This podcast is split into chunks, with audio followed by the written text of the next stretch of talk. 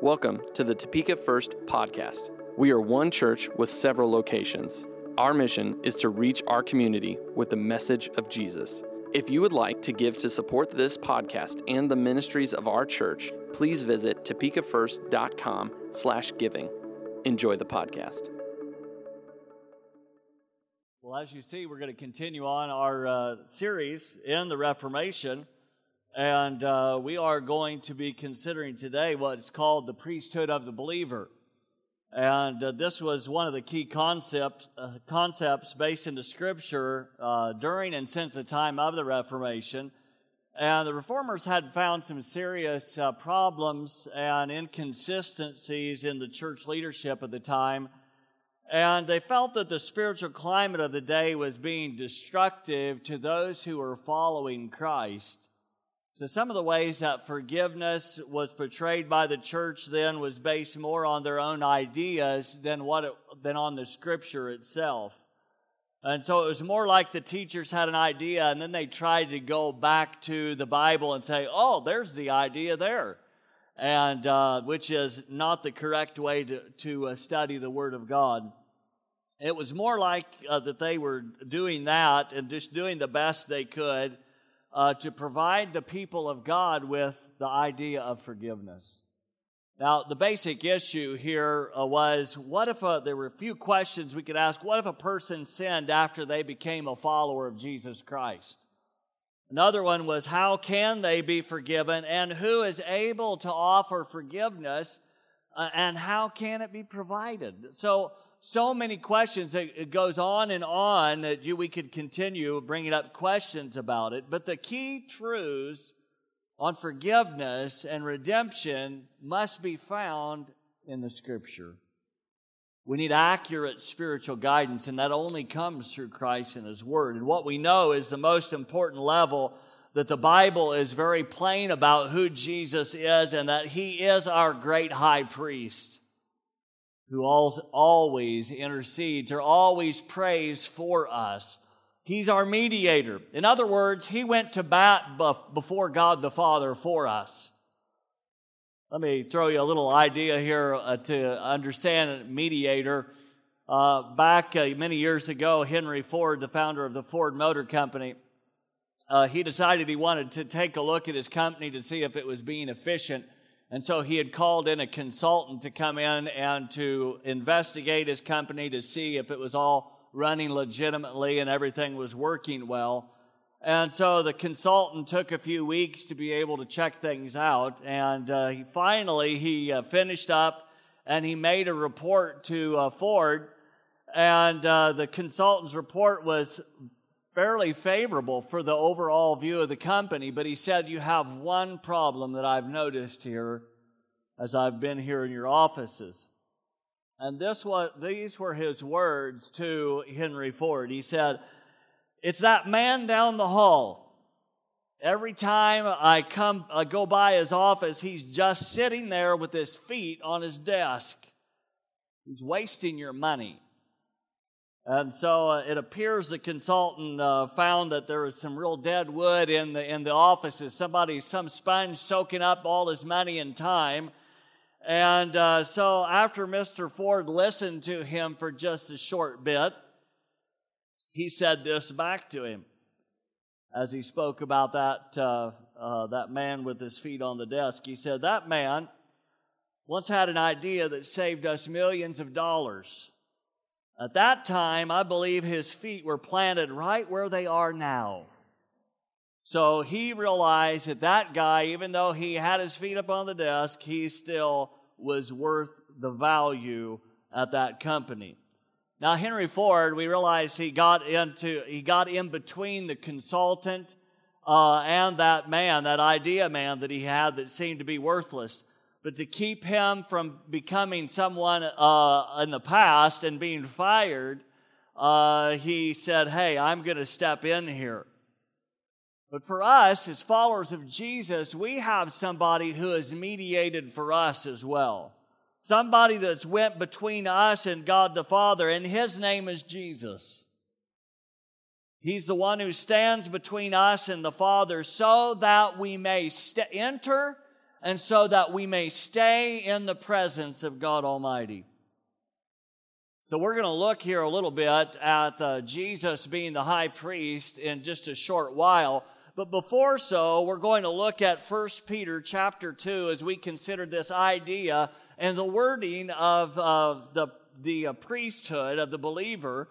So let's look together. You see it on the screen in chapter, chapter 2, verse 4. It says, As you come to him, the living stone, Jesus, rejected by humans, but chosen by God and precious to Him, you also, like living stones, are being built into a spiritual house to be a holy priesthood, offering spiritual sacri- sacrifices acceptable to God through Jesus Christ. For in Scripture it says, he's quoting the Old Testament now, he said, See, I I lay a stone in Zion, a chosen and precious cornerstone, and the one who trusts in him will never be put to shame. Now, to you who believe, this stone is precious, but to those who do not believe, the stone the builders rejected has become the cornerstone. And a stone that caused people to stumble, and a rock that makes them fall. They stumble because they disobey the message, which is also what they were destined for. But you are a chosen people, a royal priesthood, a holy nation, God's special possession, that you may declare the promises of Him who have called you out of darkness into His wonderful light. Verse 10, he says, Once you were not a people, but now you are the people of God. Once you had not received mercy, but now you have received mercy. Who's he talking about? Who's he talking to?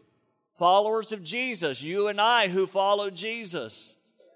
So the first question I have for you this morning is Who are you if you're a follower of Christ?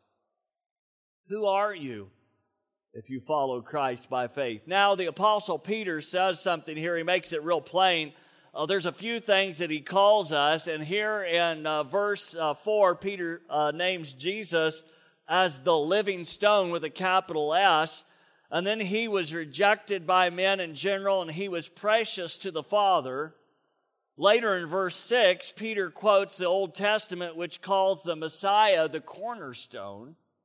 Jesus was not only a living stone, a capital S, but he is the cornerstone of our faith.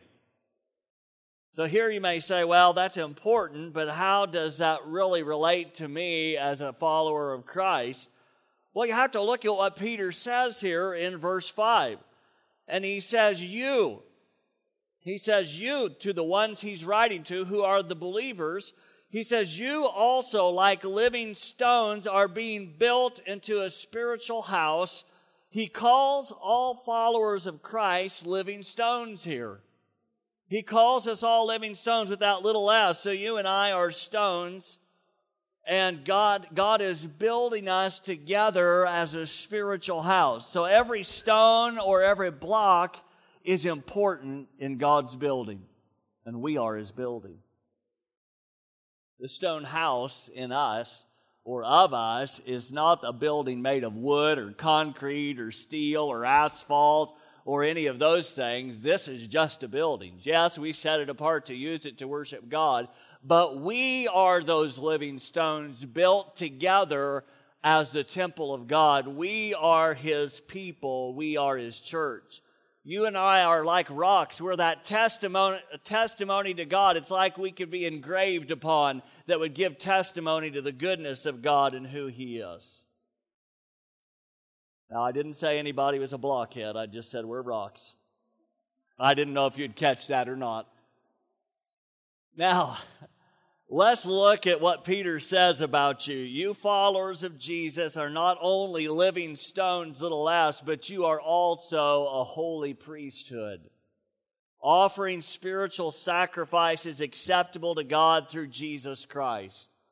Now, this truth here, Peter states here, is a revelation that through Jesus Christ, that is through his work on the cross, every follower of Jesus is part of a new priestly order.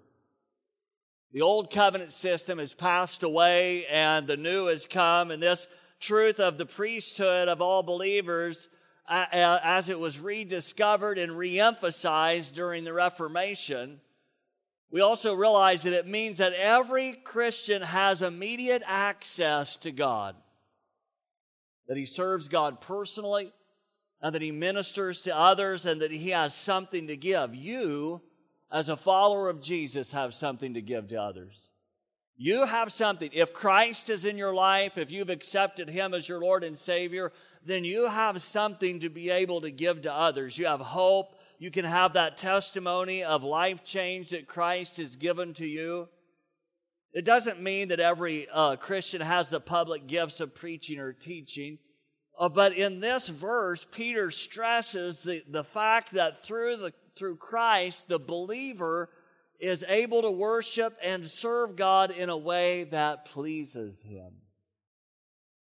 So, you as a follower of Christ have direct access to God. Is it not nice?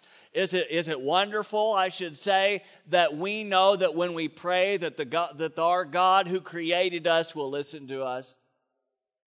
We have that access. You don't have to have an earthly priest to interact between you and God anymore, according to what Scripture shows us. Jesus has taken on that role of the high priest. And the Apostle Peter says that since you are part of the holy priesthood, and that you can offer spiritual sacri- that you can offer spiritual sacrifices.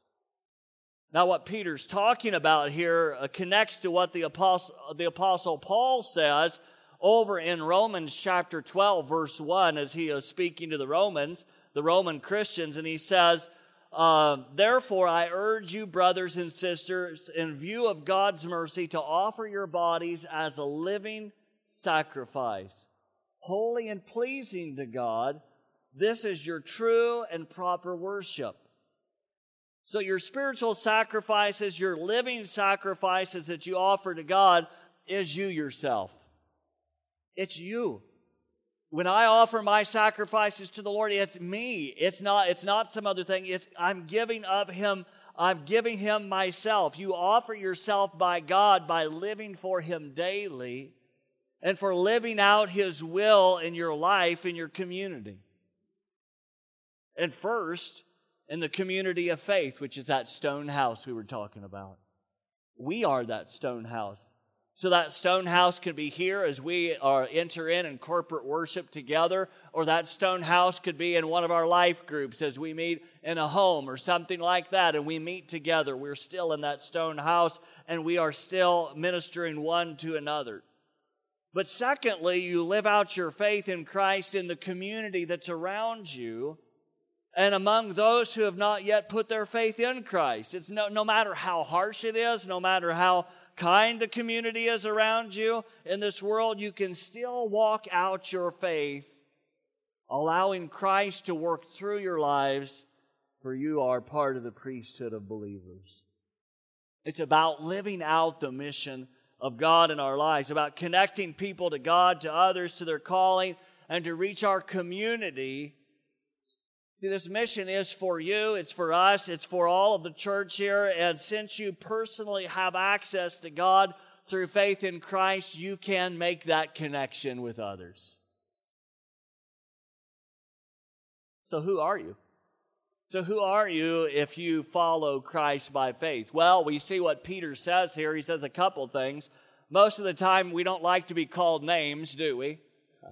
But Peter starts calling us names, and the names he's calling us are wonderful and they are powerful and they affect our lives. He says, You're a living stone, part of God's building.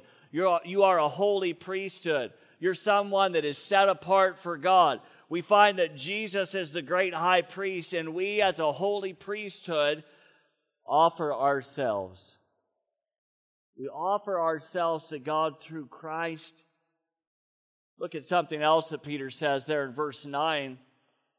He says, But you are a chosen people, a royal priesthood, a holy nation, God's special possession that you may declare the praises of him who called you out of darkness into his wonderful light. So the title chosen people there we see shows God's love in bringing you and I to himself. Royal priesthood may be understood as a royal house, a body of priests. Both titles here stress the, the dignity of the church because of its connection or because of its unity to Christ himself. Of Jesus is the king. And everyone in his house belongs to the royal house. Calling his church a body of priests emphasizes our community role in worship and prayer and intercession and ministry. That holy nation shows that God has set us apart. He set us as the church, that stone building that we are, He set us apart for a service. We're not our own. We're bought with a price. We work together. We love one another. We interact with one another. We should respect one another in Christ. Let's step back for a minute and uh, consider, consider this title as you've been called a follower of Jesus. You're a royal priesthood. No one could be royal except by birth. Now, no one could be a priest unless they were, and he's looking at the Old Testament and the Levitical priesthood uh, out of Aaron's line, and, and no one could be a priest at that point unless they were in that Levitical priesthood which came through their family line. And that was the way God ordered it in the Old Testament, like this.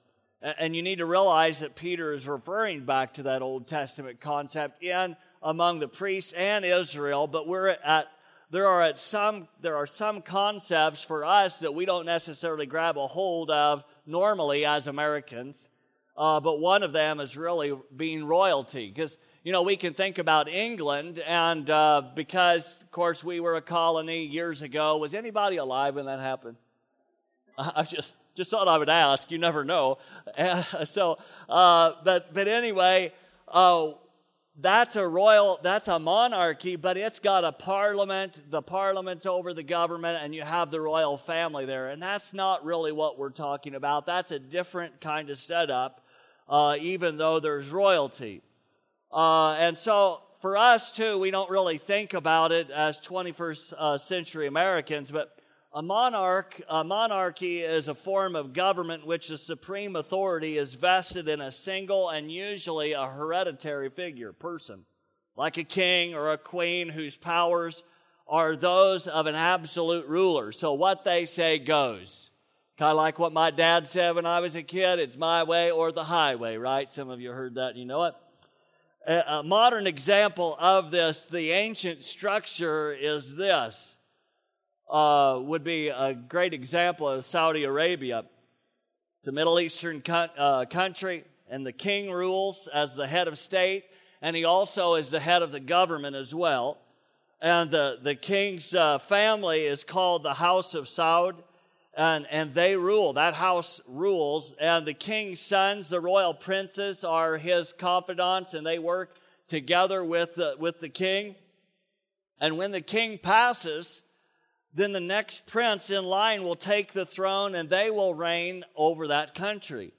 The priest will take, or I'm sorry, the prince will take on the role as the king because he was born into that family. Now, how does this relate to us? Well, you're part of the royal priesthood because you've been born into the family of God. Now, think you've got to understand what I'm not saying here. And what I'm not saying is, uh, is that uh, it's not because your parents went to church or grew up in church.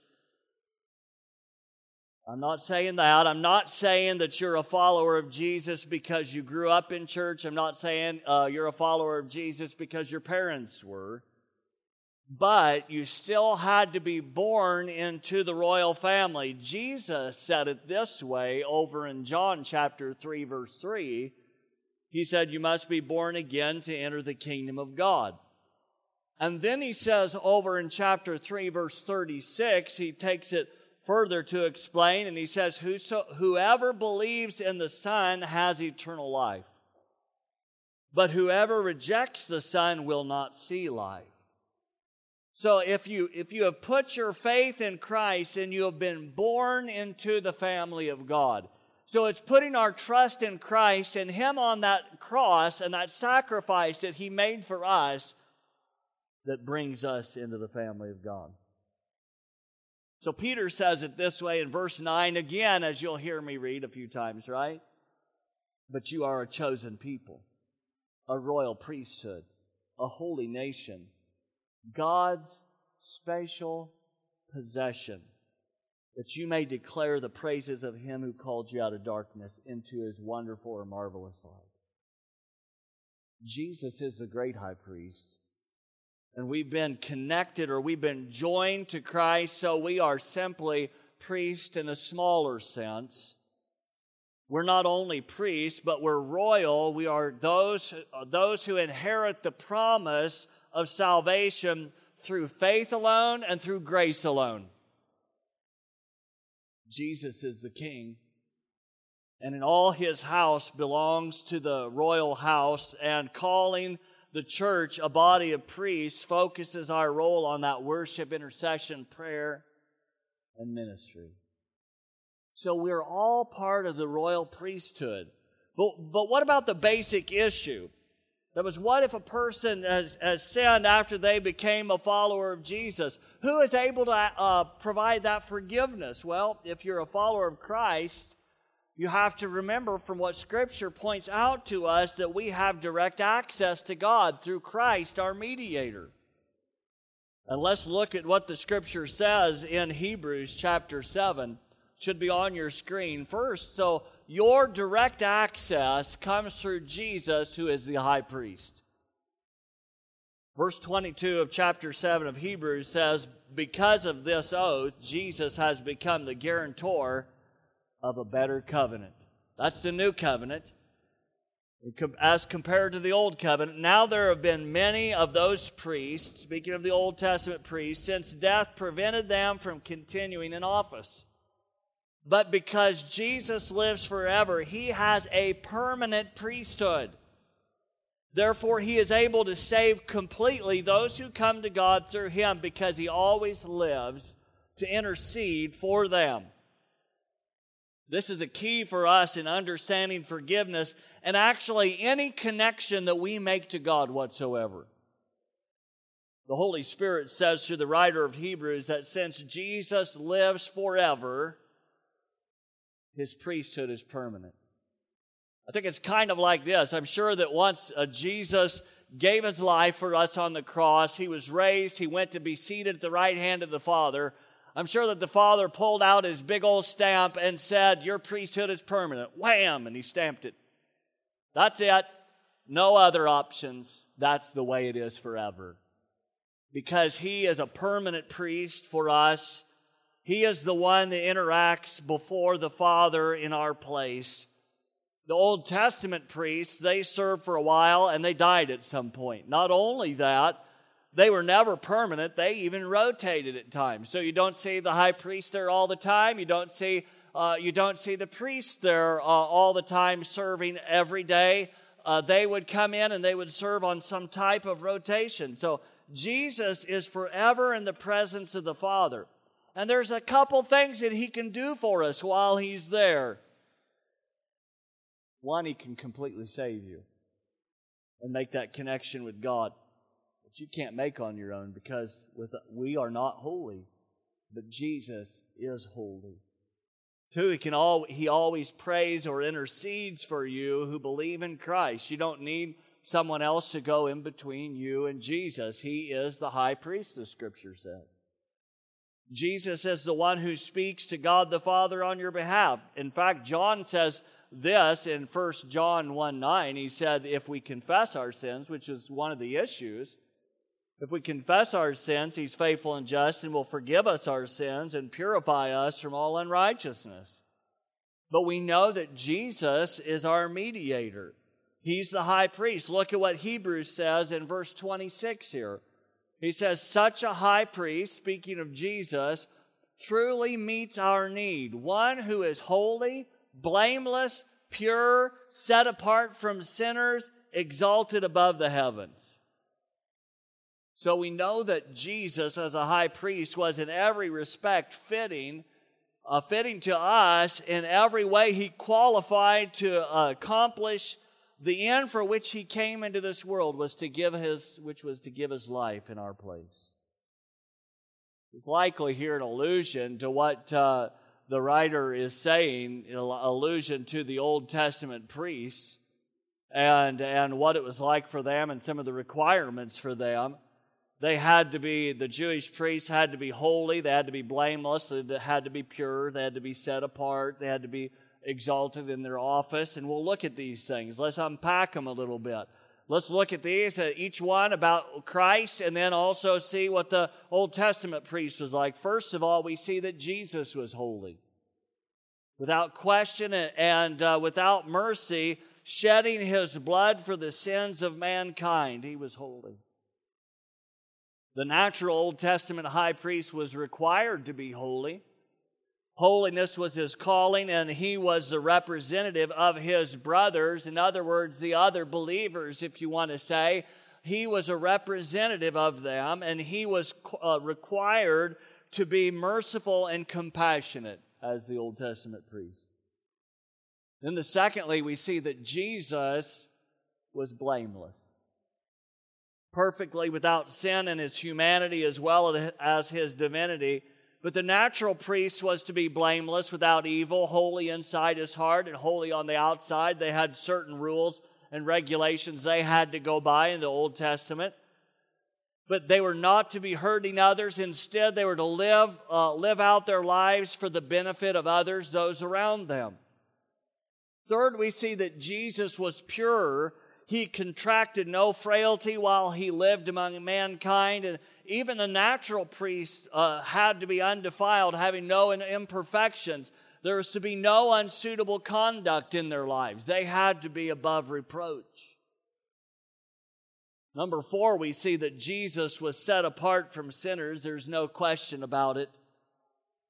Absolutely unblameable in all of his conduct, so he could challenge the most hardened of his enemies with questions like this Which of you convicts me of sin? The Old Testament priest, by his office, was separated from all men and occupations. He was entirely devoted to the service of God. And as, and as to sinners, the Old Testament priest was never to be found in their company. They had to make sure they followed God's guidelines and his recommendations under the Old Testament. And then finally, we see that Jesus is exalted above the heavens.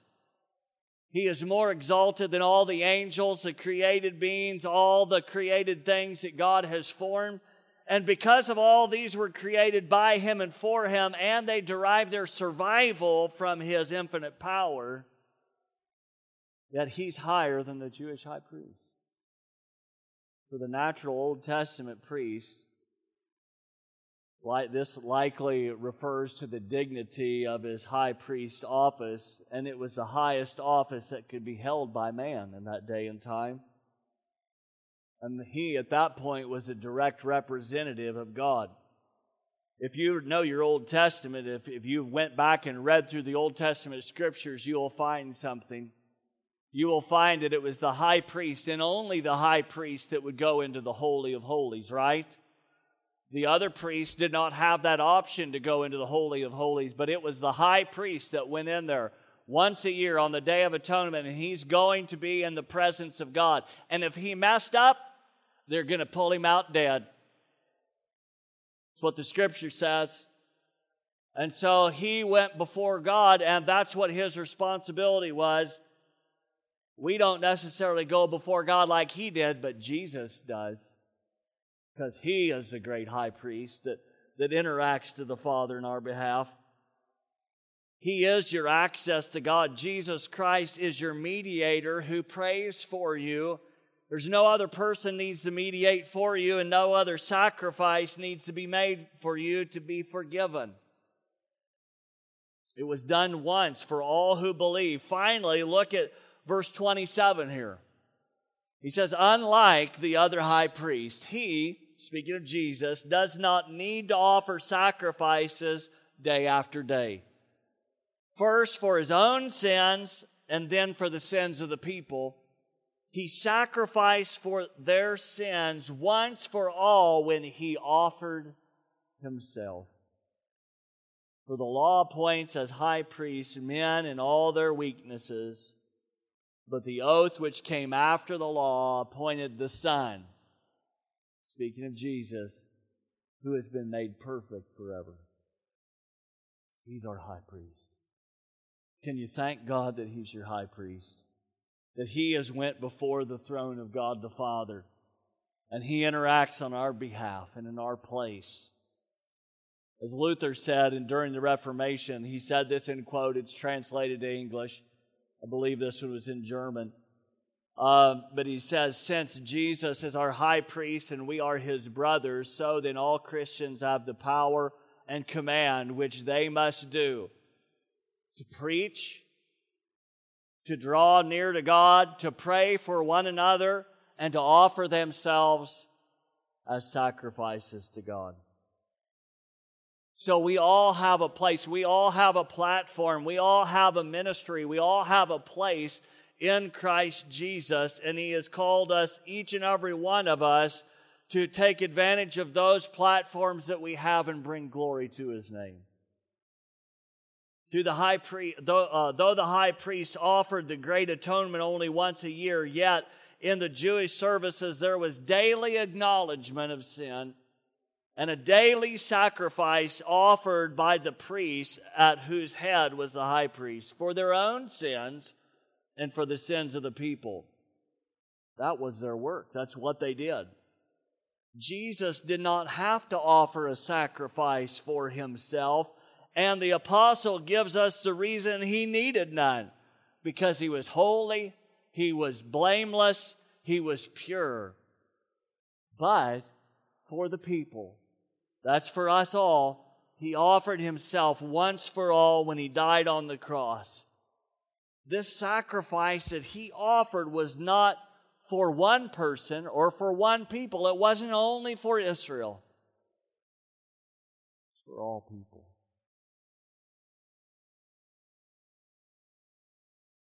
He gave his life for the whole human race. He tasted death for every man. As we conclude this morning, there's three little things we need to go over in our minds just shortly. Can you be forgiven after you come to Christ? Sure. I think the scripture is plain about it. But as the Apostle Paul said, you don't want to continue in sin. We don't want to uh, challenge God and just do whatever we want to do. So we don't want to keep on sinning because you, you think it doesn't matter, because it does. Our relationship with Him is important. You can be forgiven, but Jesus is your great high priest, and you have access to God the Father through Christ. You're not only priests as followers of Jesus, but you're a royal priesthood, and your connection with God comes through that great permanent high priest who made a sacrifice for you, for everyone. Forgiveness comes through placing your faith in Christ and confessing to Him, the high priest. It also means that if you're a follower of Christ, that you can share your faith, you can pray for each other, and you can offer yourselves to God daily in your lifestyle and sacrifice of yourself. For you who may not have placed your faith completely in Christ. You may have gone through the motions. You may have been a person who's attended church or once in a while. Or remember that you must be born of the family. This comes by faith in Christ who died for you on the cross and who now sits at the Father's right hand as the high priest of God. You can put your faith in Him today. You can trust Him. You can turn towards Him and accept the sacrifice that He has offered to you, which is so free. It cost Him everything, but it's free to us. Would you stand with me this morning? Maybe for some of you, you've had an issue with forgiveness. Maybe you say, I don't know how God can forgive me. Maybe I've done this or done that, or yeah, I've been saved and and I've come to Christ, I've been serving the Lord, but I've made these mistakes or these sins. Remember, friends, that Jesus is our great high priest. It goes before the Heavenly Father, and He will intercede on your behalf. You are not only saved by faith through Christ, but you stay in Him by faith in Christ and continue to trust Him, and He can bring forgiveness and redemption. If you haven't accepted Christ as your Savior, then open your heart to Him and put your faith in Him today and trust Him. Our, our prayer teams are going to come down here this morning. If you have a need and you want God to work in your life, maybe you want to accept Christ as your Savior, please come forward and we would love to pray with you. If you have a need for health in your body, for healing, we would love to pray with you as well. Let's pray. Father, I pray for each person here, Lord, that you would do the work that you have started in this place. I pray that you would minister to each one, that you would give your grace and your hope, Lord. We thank you, Father God, that you hear our prayers. We thank you that Jesus has laid his life down on the cross so that we might have life and so that we may have that mediator between us and you. We thank you for the redemption that you have provided for us in this day. You are faithful, and we give you honor. In Jesus' name.